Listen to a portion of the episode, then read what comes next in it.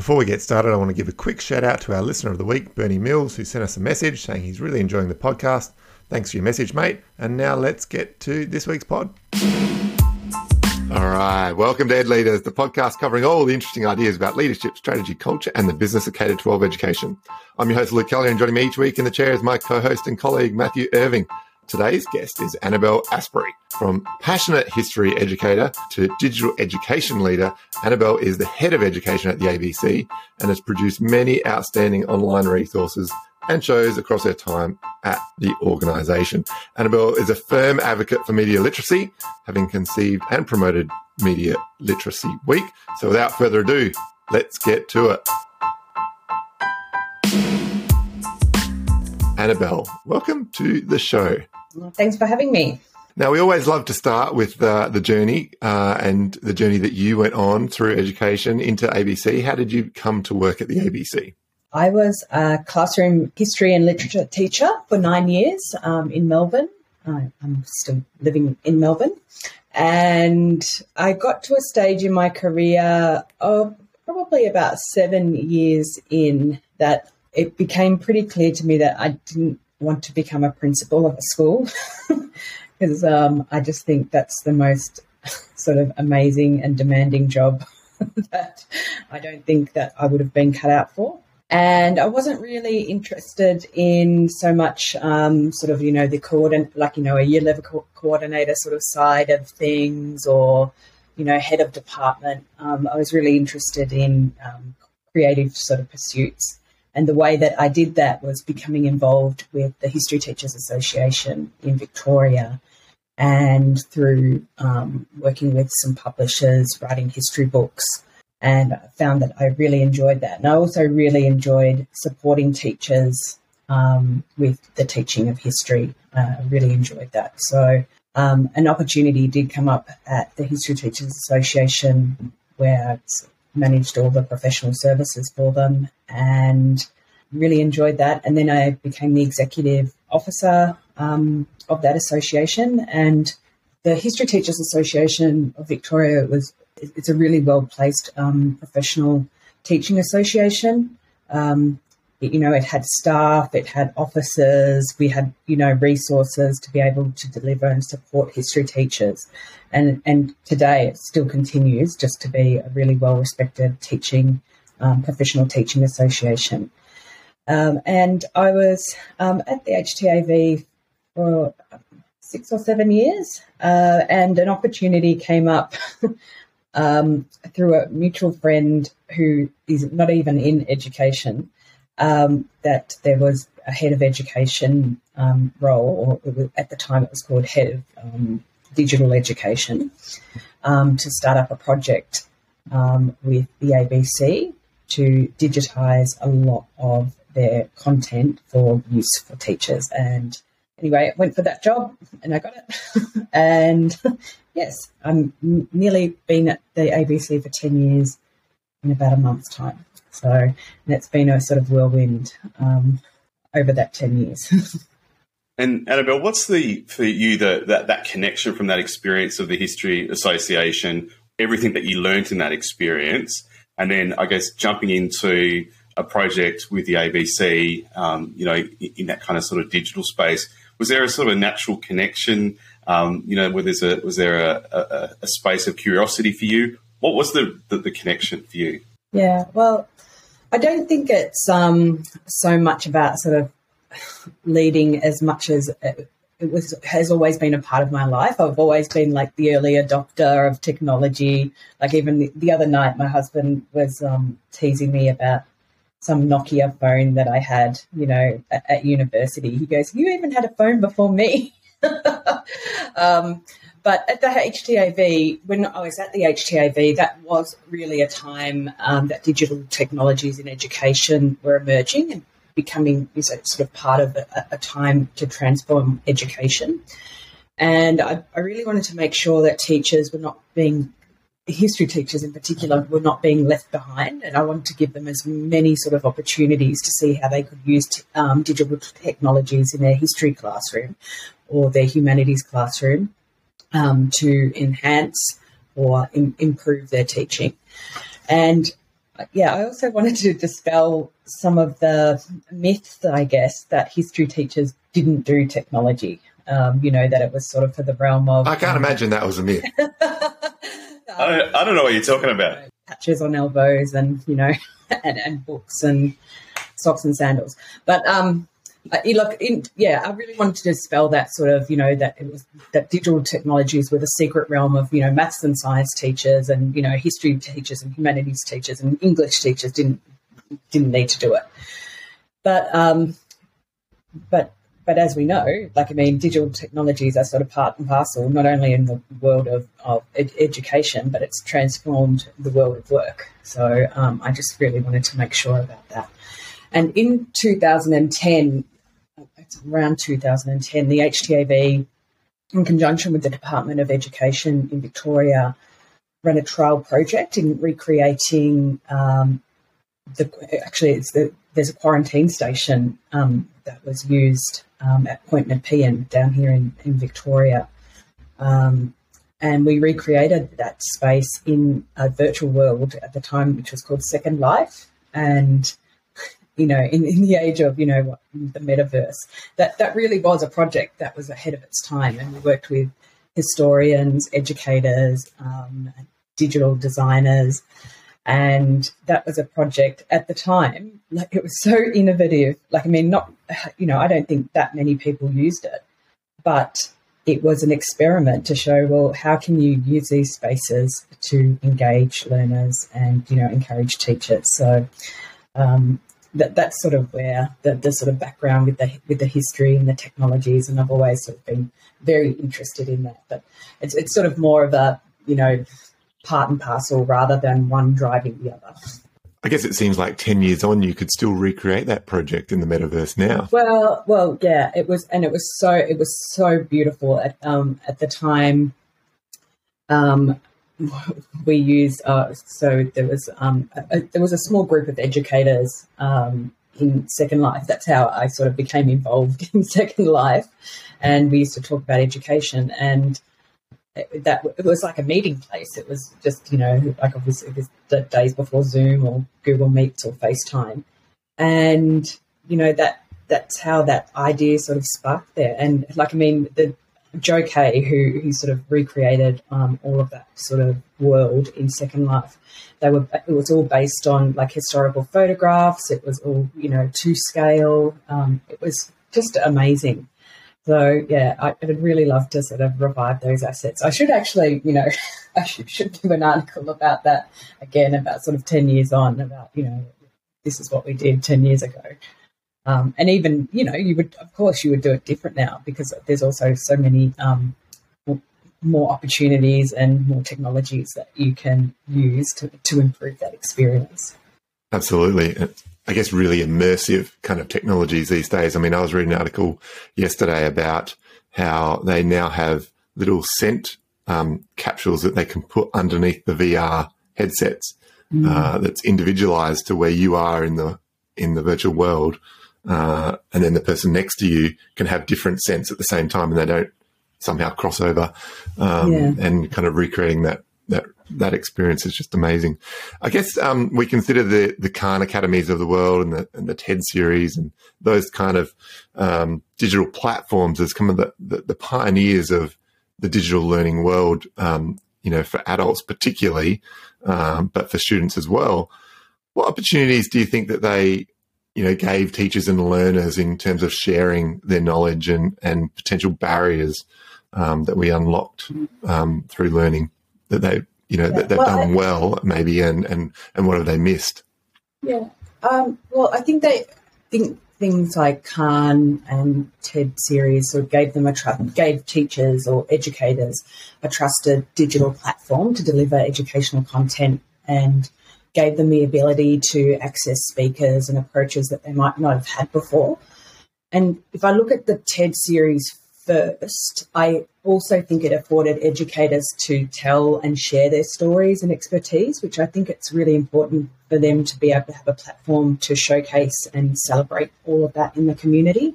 Um, even and you know the way that you know the, the TEDx sort of you know series sort of you know sprung up in you know in a, in a local sense And I think teachers looked at that and said, yeah, well, I've got a story to tell and I can be able, I'm able to do that in that format.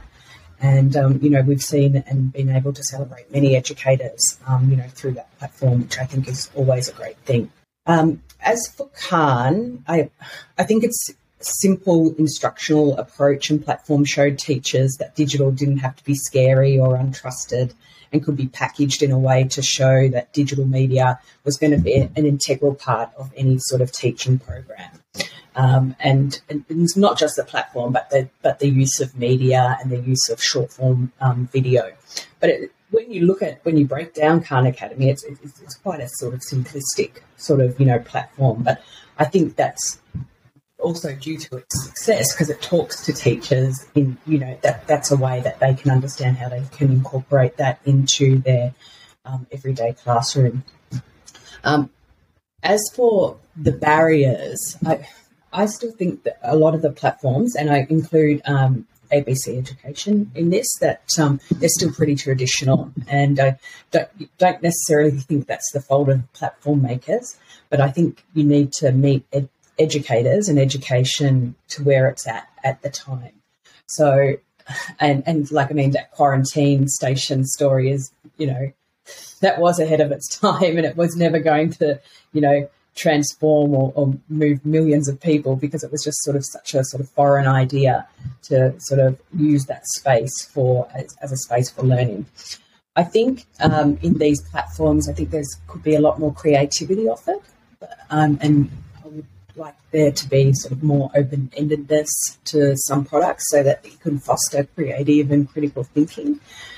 But of course, in order to, to do that, you need to have the body of knowledge and experience um, from which to draw to unleash that creativity and thinking. So it's, you know, it, it, it's a pretty tricky task to do.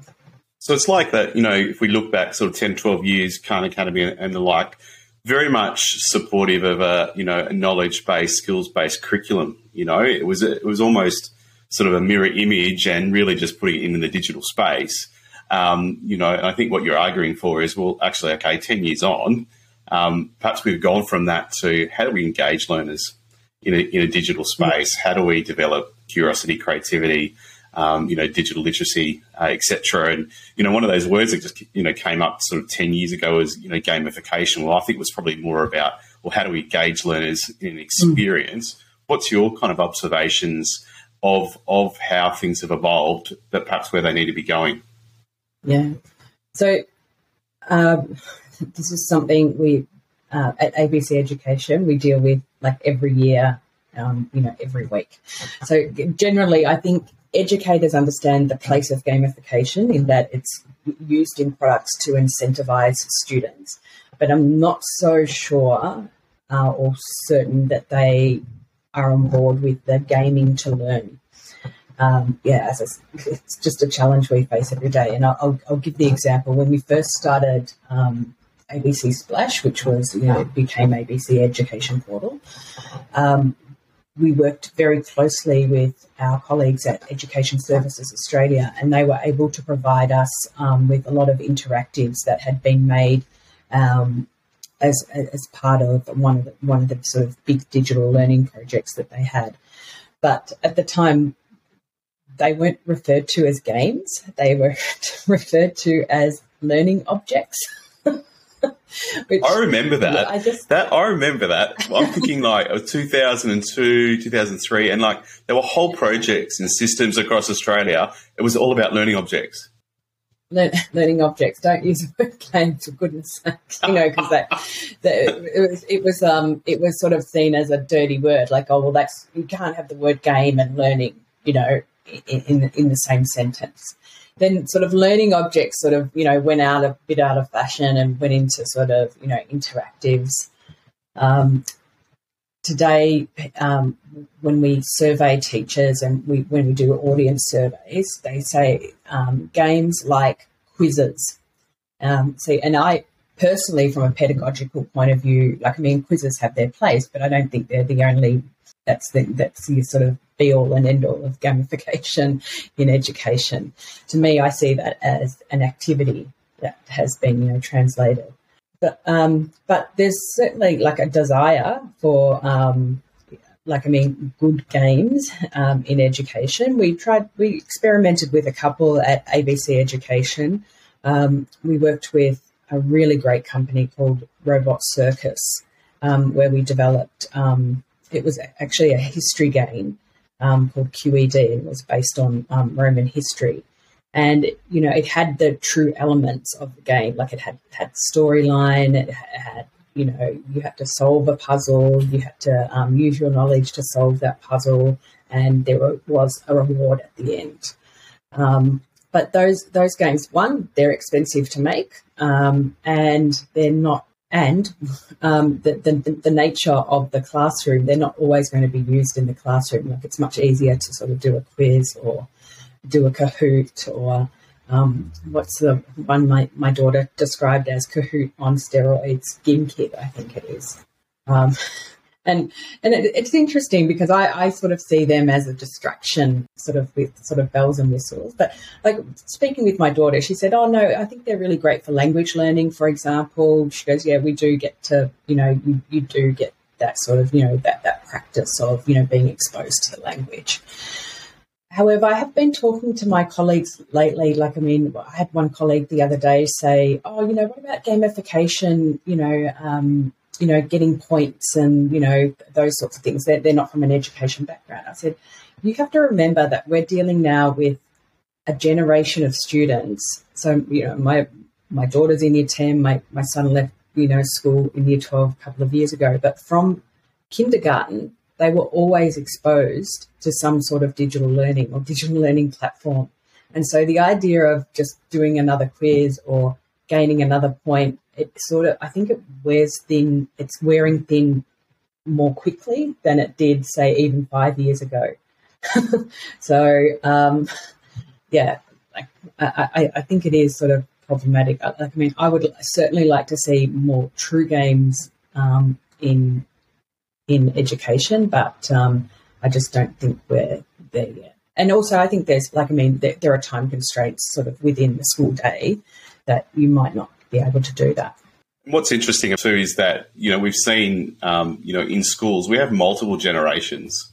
You know we've talked about that on the podcast, and so you know this this idea that from pre-K to 12 you've got multiple generations. These generations have grown up with smartphones, gaming, the whole lot, and you know education. We know we're always sort of playing catch up.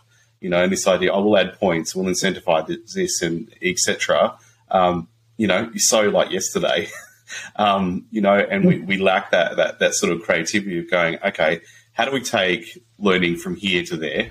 You know, how do we create meaningful, valuable uh, experiences um, to stretch our kids, um, to provide them with better learning tools? Um, it's there's almost a gap, you know, uh, in the thinking, and we're just we're, we're, in this sort of lag space. Yeah, I I, I, I, I haven't seen that lag space change in the last 20 years. uh, and then I'm not being defeatist on that. Um, like, I mean, I, maybe, um, maybe it, it, it's caught up a bit, but um, yeah, like, I mean, I think there there is always that gap. And I don't think that just applies to education. I see that happening in, you know, some other areas as well. Like, I think law is a, is, is a good example of that as well. Like, I mean, I think that's an industry too that sort of lags a little bit behind in the adoption of digital technologies, or like I mean, obviously we can have gamification. You know, maybe, maybe maybe that's a virtual courtroom could be a thing. Um, but actually, I'll just write that idea down. I might sell that to the. Yeah, just quickly write that one down. um, but um, yeah, I'm, yeah, I just I haven't seen that gap sort of close as much as I thought it would have.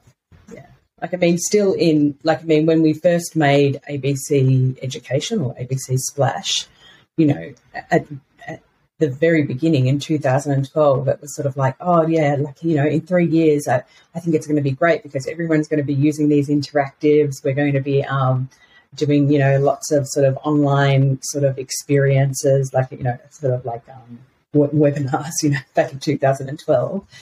Um, and what became very evident is we were still in 2015. It was still like, how do you, you had teachers, or how do you use video in the classroom? you know, or, you know, how can you do that in a meaningful way?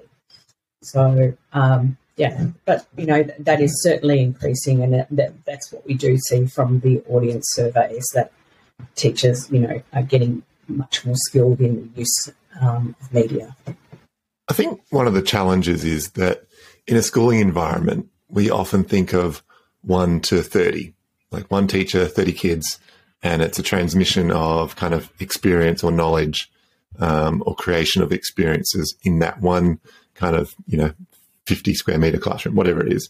Um, but uh, I think what Khan has done, and I think that ABC kind of plays in this same space, is that it's one to thousands, one to hundreds of thousands.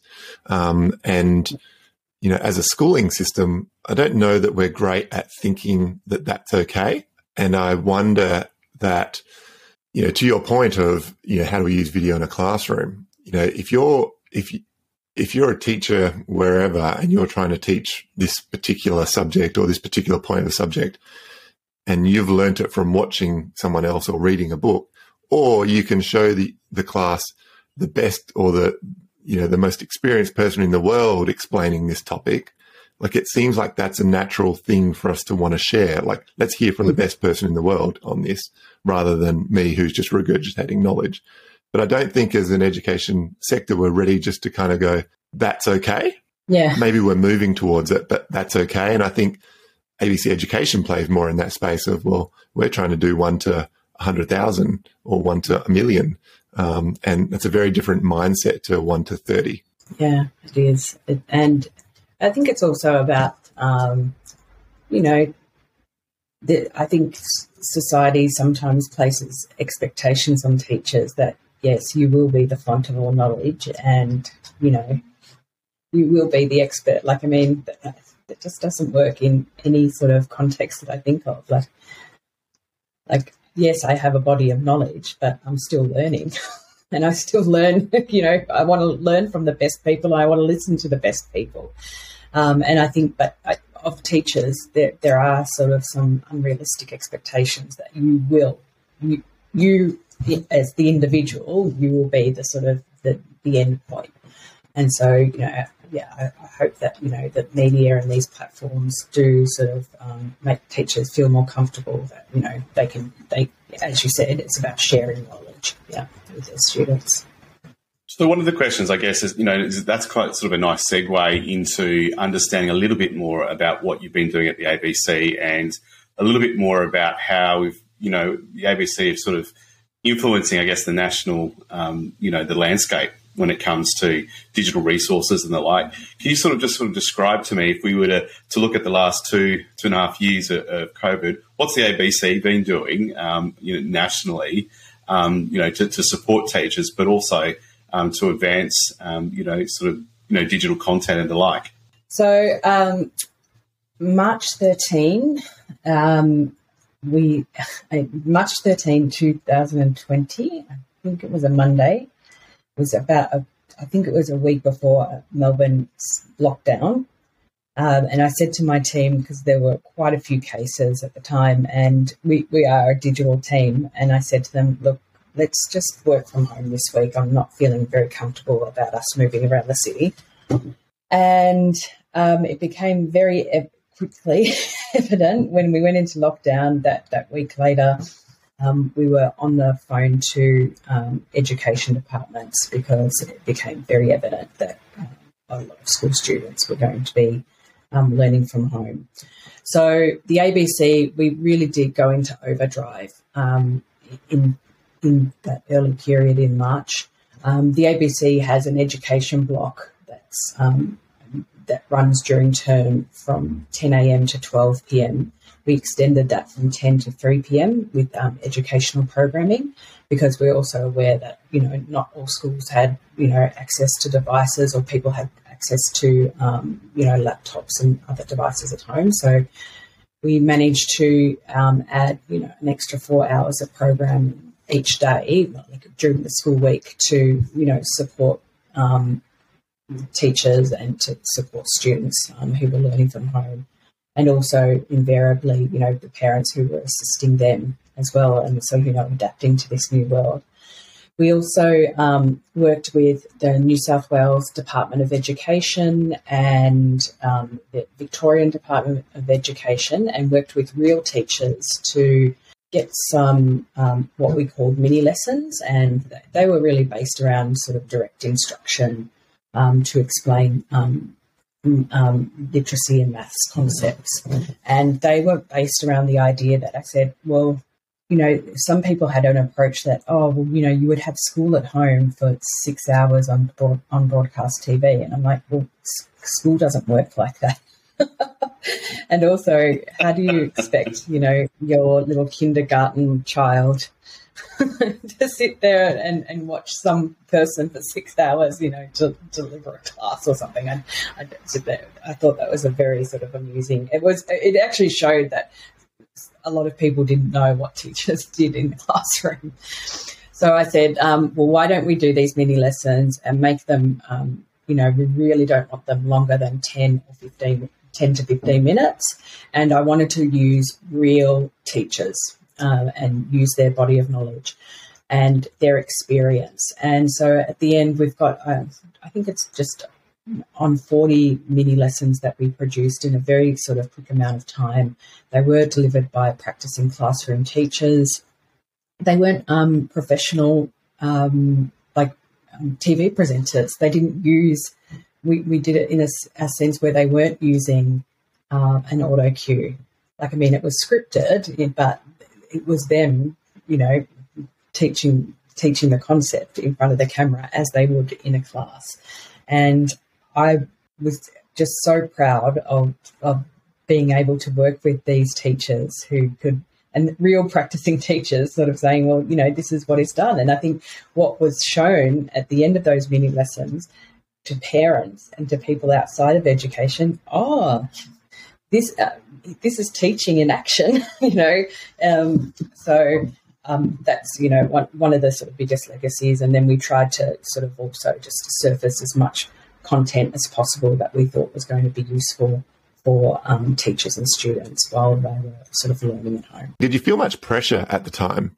Um, you know, there was a lot of coverage more broadly about the, what education was being provided by the ABC. Did you feel that personally, or did the team feel that? Um, it, they were just the craziest and best of times because it was okay. We have to really sort of you know jump into action here. And when we look back on 2020, the the hours and the, the long days that we put in to like I mean there was a lot of pressure, but it was it showcased the, the best of what our team can do. And that's one thing that I'm really proud of. You know, at that time, like I mean, it was all tools down. Okay, how are we going to actually do this? And you know, and also just trying to produce things remotely, and also um, with COVID restrictions. Like I mean, that was that was a whole new world, um, not just for the education team, but for all the newsmakers and the content makers.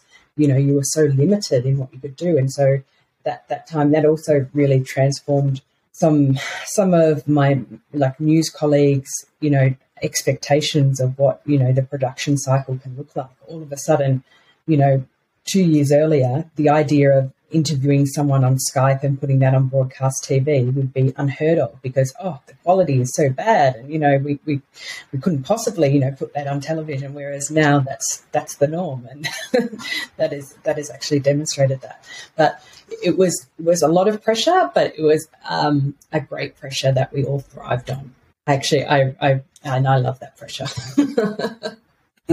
And Annabelle you know for me you know listening to you speak you know that that that this moment in time was quite a transformational one, sort of on three fronts. One, there's there's a piece about what can be done, you know, in, in, a digital space and in a TV space that that hadn't been done before. Secondly, there was a real sense of, of driving equity uh, for education mm-hmm. across um, across the country, particularly for those who weren't, you know, didn't have the access to devices, access to technology, remote online learning, um, and the like. And then thirdly, that that concept of um, bringing to the nation this is actually what teachers do, um, and this is sort of what it looks like. And and for me, you know, as, as, as I listen to you speak, you know, that's impact. You know, that's just mm. beyond you know, let's just build another little app or let's just uh, build something. Mm. They're actually quite big things that, um, you know, I, I, guess ripples that, that happen uh, in and around families and homes and you know, even your, your TV producers like are, are, going, oh, okay, we can do things differently.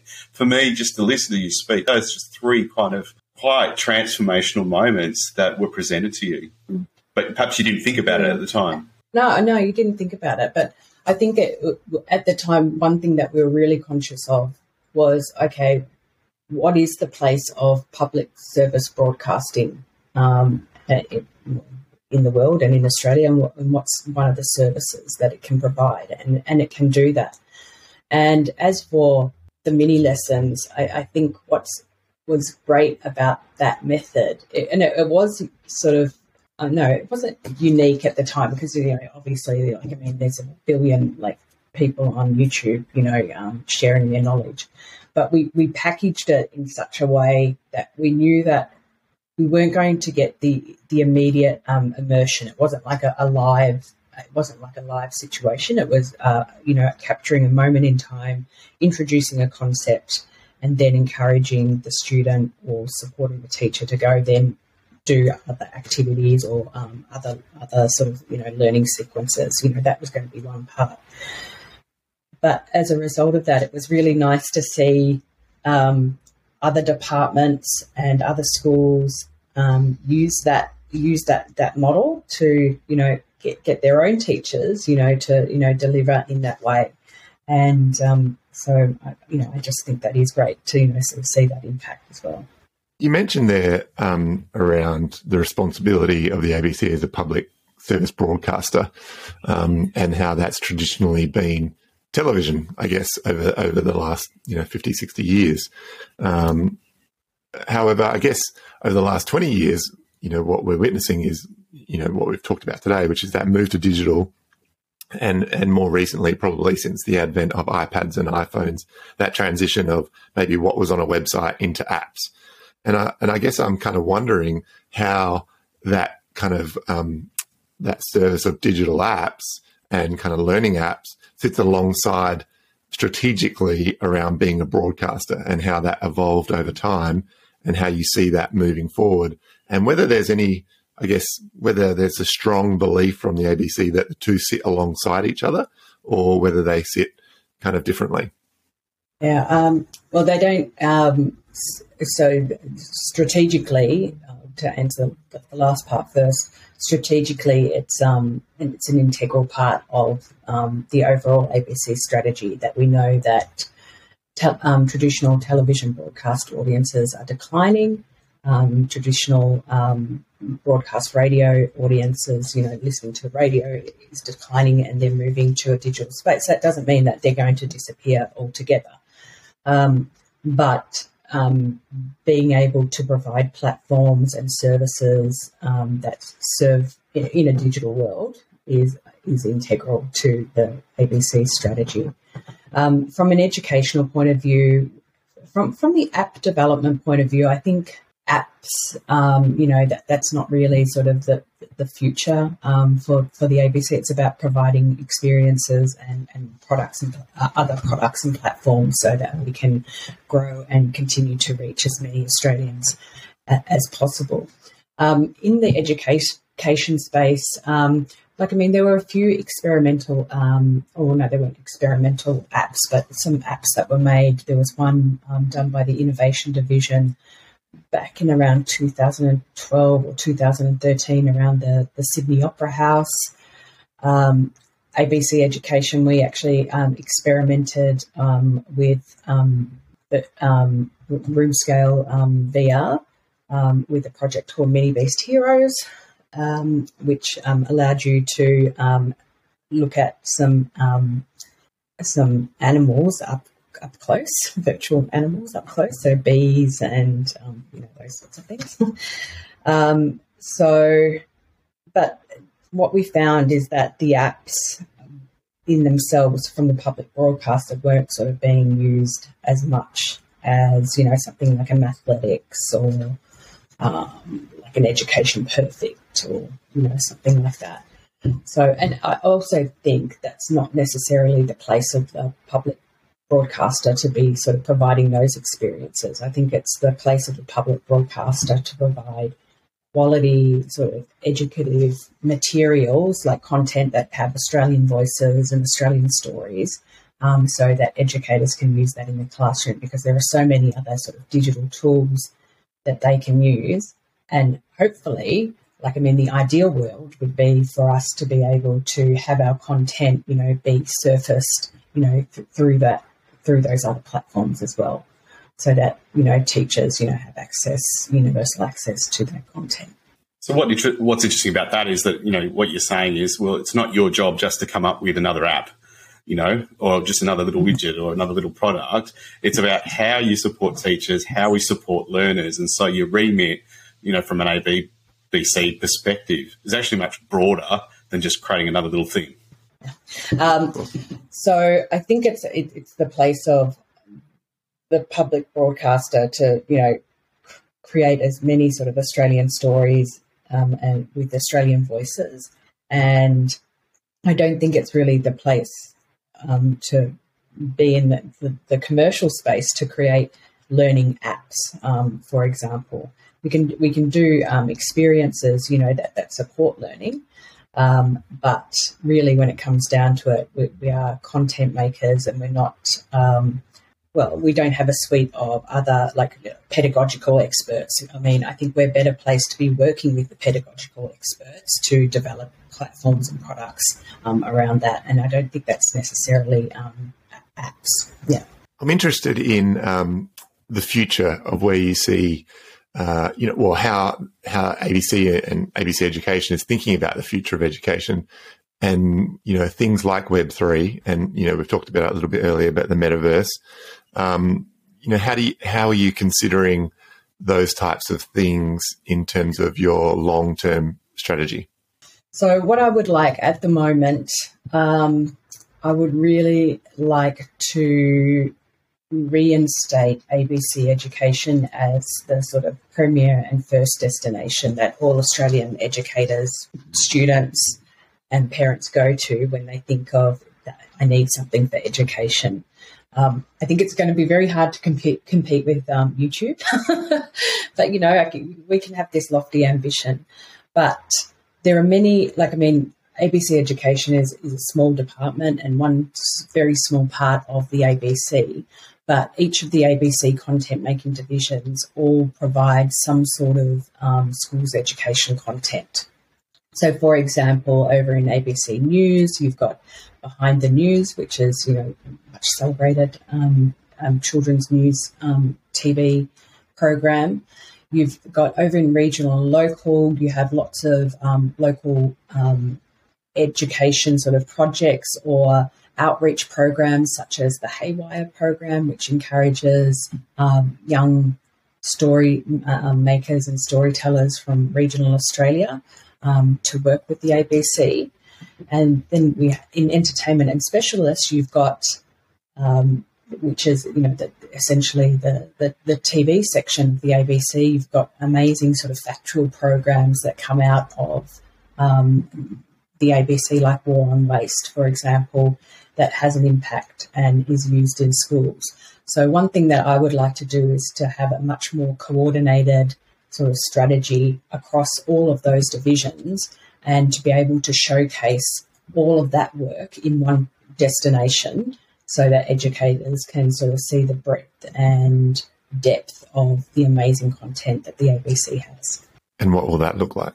Well, at the moment, like I mean, we did have until August last year, we, we had um, we had to change some platforms um, on what, which we were offering our education content, and that resulted in um, uh, just a temporary site, but before we're going to, we're just about to embark on, you know, building a, a new and better experience for teachers. But I think at the time we had pretty much nailed it in that we know that teachers wanted short form content. They know we know that they wanted to search by year level and subject. Um, we know that one of the most um, in demand things were um, more interactive material rather, um, as opposed to just video um, content. And so I would hope that um, any sort of destination that we create, that it sort of becomes very clear that where you can um, access all of that material, but also a place for parents um, to go to so that they can support um, their student. We know that parents um, are very influential, obviously, in that um, early childhood space up until about year four, and then there's a bit of a lag, a little bit of a drop off, um, sort of in parent engagement. Not not all parents, um, but um, you know, as, as, students become more independent consumers of media, like I mean, coming to ABC Education is not going to be their main priority. They're obviously going to go to ABC Kids or other entertainment propositions. Um, I would also like to see a destination that fosters and champions community t- educators community more and that is through um, having news stories like related to education, also um, showcasing and profiling educators or spotlighting, you know, educators to sort of celebrate the work that educators um, are doing, and also to be a destination where teachers can also sort of have access, like you were saying before, you know, to you know some of the best minds, you know, in education in Australia. Um, you know, to, to access that. But also to be able to work in conjunction with the departments of education because I think that's just so important because we we want to be able to meet their needs as well. And uh, as much as possible, I want to avoid um, du- duplication of effort. So, um, and that only comes through um, collaboration. So, Annabelle, you know, as you start describing the, the strategy, because that's the place you play in, um, you know, part of your responsibility is to ask the question why. Part of your responsibility is that that ideation space, um, you know, and also that that that person that joins all the dots together, sort of for everyone. Where do you um, garner your own um, motivation, you know, from? Um, what inspires you um, to do the work that you do? Well, um, at, at, the heart of it at the moment, and as I said, we're only just um, literally just starting on this um, strategy work. And I think where I garner the inspiration from at the moment is what is the purpose and what is what are the advantages of, of having a public service broadcaster and also trying to understand what educators expect, what a, what their public um, broadcaster should be providing them from an education point of view. Um, I think we're really we're in a really lucky um, position in this country to have a public service broadcaster um, that you know reports without fear or favour, and the people that are involved in the ABC are all dedicated to the cause of, of public service broadcasting, and that does motivate me um, extremely, especially, um, you know, from our managing director to our director of um, corporate strategy. Um, you know, these are the things that are, at the first and foremost of their mind. Um, and, and that's the thing that actually sort of motivates me and excites me, and also just the potential of um, collaboration. we've never sort of worked, you know, in, in, a, in a silo at ABC Education, and it sort of gives us all the opportunities to work with all of the content makers because education as and I, have had this experience where I talk with um, like my colleagues or peers at other media organisations. Everyone says that um, education is important, but um, you know they, sometimes it's a little bit undervalued. So it's about, you know, being able to spotlight that, that yes, it is important and we are investing in it. And that, the, that investment is not necessarily just about money and funding. Um, the investment is in um, sort of the, the, moral and um, the moral obligation that we have as well to provide great educational content. Now, as we um, kind of come to the end of our, our chat today, we normally have a, a segment called the Quickfire Five. However, today I'm changing it up a bit. Uh, and we're going to have a countdown, Matt. We're going to have a countdown of the top five ABC education programs in history of the ABC.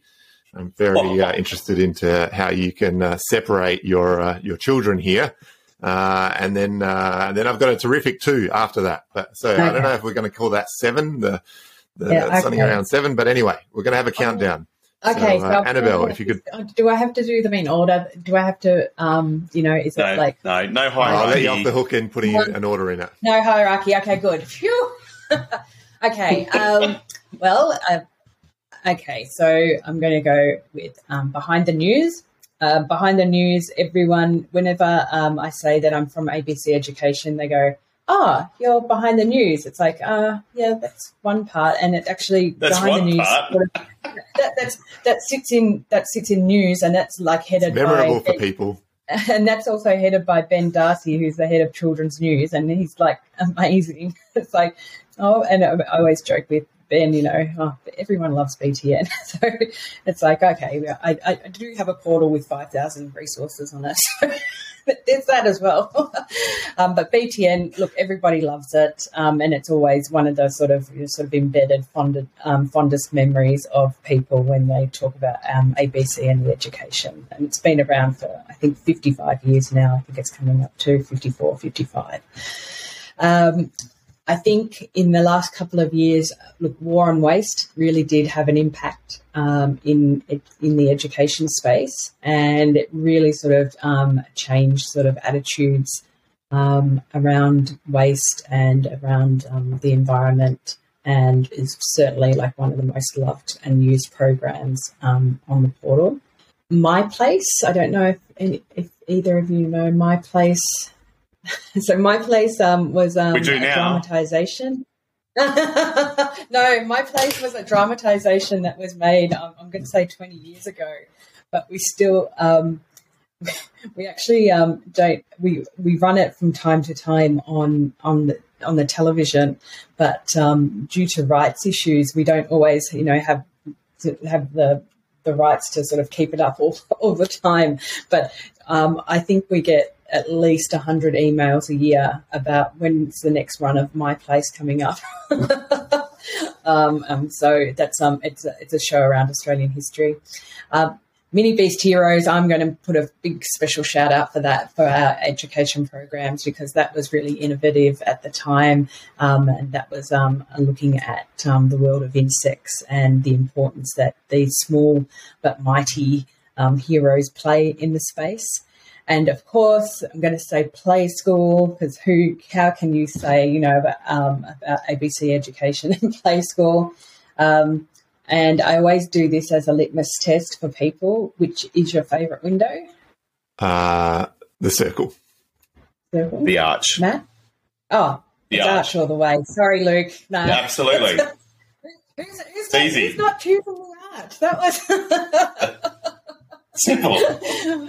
We always we always joke about uh, all of that. I'm like, like, who's not ever choosing the arch? But um, you know, Luke. Luke's not choosing the arch. Luke, no, no, no. Uh, there, there, are lots of people. I like I like one edge.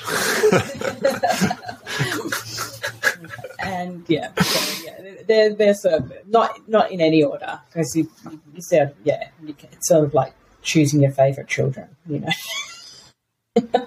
You can't you can't have a favorite child. I love it. Thank you so much. And uh, just to round that out, a terrific two. Uh, one blog or person that you think's worth following on social media. Um, so on social media, um, so one, I'm not really on Facebook, and I've actually deactivated my LinkedIn. but um, on Twitter, um, I, I, would recommend um, Indigenous X. I think they have like um, they have a rotating sort of host of Indigenous X, and they always have really contemporary and up to date links to Aboriginal and Torres Strait Islanders and First Nation stories. Um, and that's just to me like an essential like you know, to, to keep up to date um, with, with that content. I think that's a really super duper account to um, to follow. Uh, one person you'd like to hear us interview on a podcast like Ed Leaders?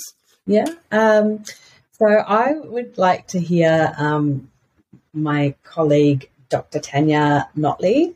Um, she is one of the best researchers in Australia on media literacy, and she's done so much work in the space, especially with schools, um, now moving into adults as well. But she is like I mean, I think she has she's got so much expertise that I think um, educators would be um, interested in listening to, and um, about the programs around media literacy, not only in Australia but around the world, and um, what works and what doesn't work um, in an education sense. And just because I love to break the rules on this segment, one book worth reading. Ah, ah. Um, so my, um, I can't recommend this book enough. It's it's um, uh, this is not related to education. It's it's, it's a, sort of a history book. It's called Empire of Pain, and it's about um, the Sackler family, who were head of Purdue Pharma, and they basically it talks about um, the sort of um, opioid crisis in North America and it's um, it was written by a journalist. The name just escapes me at the moment, um, but so thoroughly researched and just a really amazing sort of narrative that connects that all together and just sort of fascinating about that particular family and I guess um, the devastation that sort of occurred. Uh, well, that brings an end to our show for today. I hope you've enjoyed our little chat with uh, Annabelle. Matt, any closing comments? I just think uh, probably three comments from me. Um, I love that notion beyond an app. Um, that we are about immersive, um, you know, experiences, interactive experiences in the digital space, and that we need to, to move uh, more in that direction. I love that notion that during COVID, you know, what, what the ABC was producing was by teachers, um, you know, uh, for students. Um, and for me, that that's really powerful. And I, I guess the third thing was just a, a reminder of not only purpose but the responsibility of the ABC uh, as our national broadcaster. Um, so, real, you know, for, for me, a real um, thrill to talk to, to, Annabelle today and and just broaden my understanding, but also remind myself. Um, you know the importance of the ABC uh, in educational landscape. Annabelle, anything you'd like to uh, add at the end? Yeah, I, sh- I this is um, oh, oh gosh, I don't know whether it's it's bordering on um, promotion, but um, Monash University Publishing um, has a series called In the National Interest, and um, my boss David Anderson has um, written an essay as part of this series um, about the ABC and the importance of the ABC. I should have probably said that was the book that I would recommend, but look, it is a, is a short essay, and if people are interested in you know, what the future of the ABC is looking like and the importance of it to, um, you know, as, as public institution to, for all Australians, I would definitely recommend that. but thank uh, you so me, much. I really I mean, enjoyed it. No, thank you uh, for coming on the show. From me, I guess uh, to reiterate Matt's point, just the the purpose of the the public service broadcasting and how broad a remit that can be, um, and the responsibility and how you, seriously you take that. Um, you know, in terms of education for you know the wider masses. Um, and also for me, I know that this is a, a, podcast, but the look of joy on your face talking about your experiences during COVID um, and the and the challenges that presented for you, but the fulfillment that you reflect back on during that that that point, I think is you know just a, a testament to you and your team, and and congratulations to you for what your team pulled off uh, during that time. So congratulations and well done. Uh, Annabelle, thank you for giving up your time to be on the podcast. Um, and if the audience does want to connect with you, obviously you're not on LinkedIn, uh, but where's the best place if they want to connect with uh, you? Look, you can Google me. You, you, you, will find enough, but um, um, they can connect with me on Twitter. Or through um, the ABC Education website. You'll be able to see there. So my, my Twitter handle is just my name, Annabelle Astbury. There you go. Excellent. Please remember, if you haven't already, please subscribe to the show and please don't forget to share the love and tell a few of your colleagues or maybe the person sitting next to you at recess that you listen to this great podcast called Ed Leaders. You can connect with both of us on LinkedIn or join our tribe at edleaders.com.au where you'll keep up to date with all the latest of what we're up to. Thanks again for listening, and we'll catch you next week. Go well.